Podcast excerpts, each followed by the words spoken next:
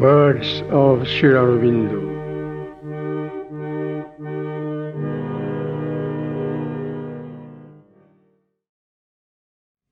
About food matters. It is not always safe to apply practically to oneself what has been written for another. Each sadhak is a case by himself, and one cannot always or often take a mental rule and apply it rigidly to all who are practicing the yoga. What I wrote to X was meant for X and fits his case.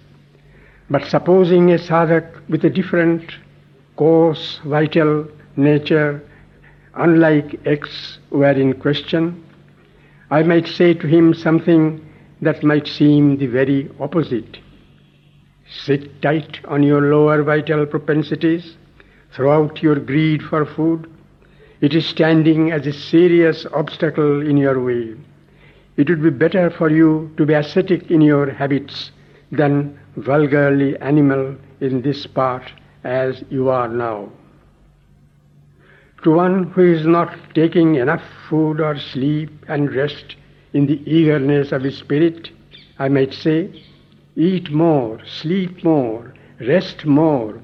Do not overstrain yourself or bring an ascetic spirit into your tapasya. To another, with the opposite excess, I might speak a contrary language.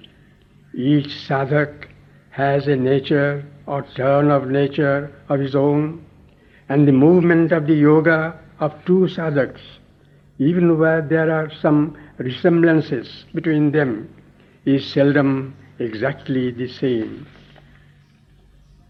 Again, in applying some truth that is laid down, it is necessary to give it its precise meaning. It is quite true that in our path the attitude is not one of forceful suppression, nigraha. It is not coercion according to a mental rule or principle on an unpersuaded vital being. But that does not mean either that the vital has to go its own way and do according to its fancy. It is not coercion that is the way, but an inner change in which the lower vital is led, enlightened, and transformed by a higher consciousness which is detached from the objects of vital desire. But in order to let this grow, an attitude has to be taken in which a decreasing importance has to be attached to the satisfaction of the claims of the lower vital, a certain mastery, samyama, being above any clamor of these things, limiting such things as food to their proper place.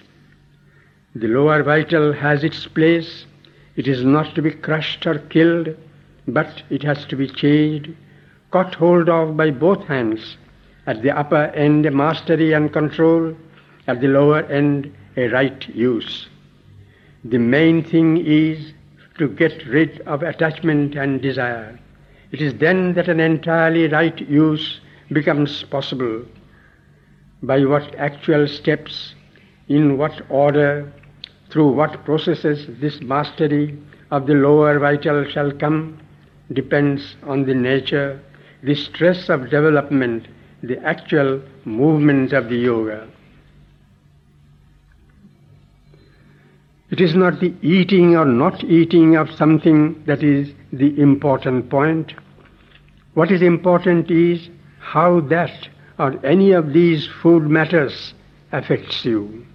What is your inner condition and how any such indulgence, cooking or eating, stands or does not stand in the way of its progress and change?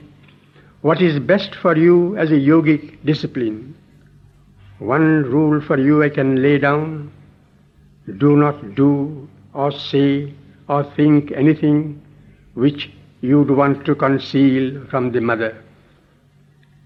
And that answers the objections that rose within you from your vital, is it not? Against bringing these petty things to the mother's notice. Why should you think that the mother would be bothered by these things or regard them as petty? If all the life is to be yoga, what is there that can be called petty or of no importance?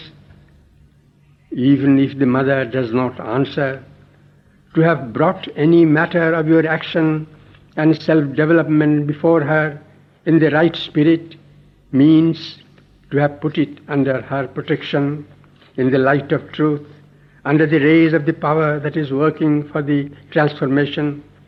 For immediately those rays begin to play and to act on the thing brought to her notice. Anything within that advises not to do it, when the spirit in you moves you to do it, may very well be a device of the vital to avoid the ray of the light and the working of the force.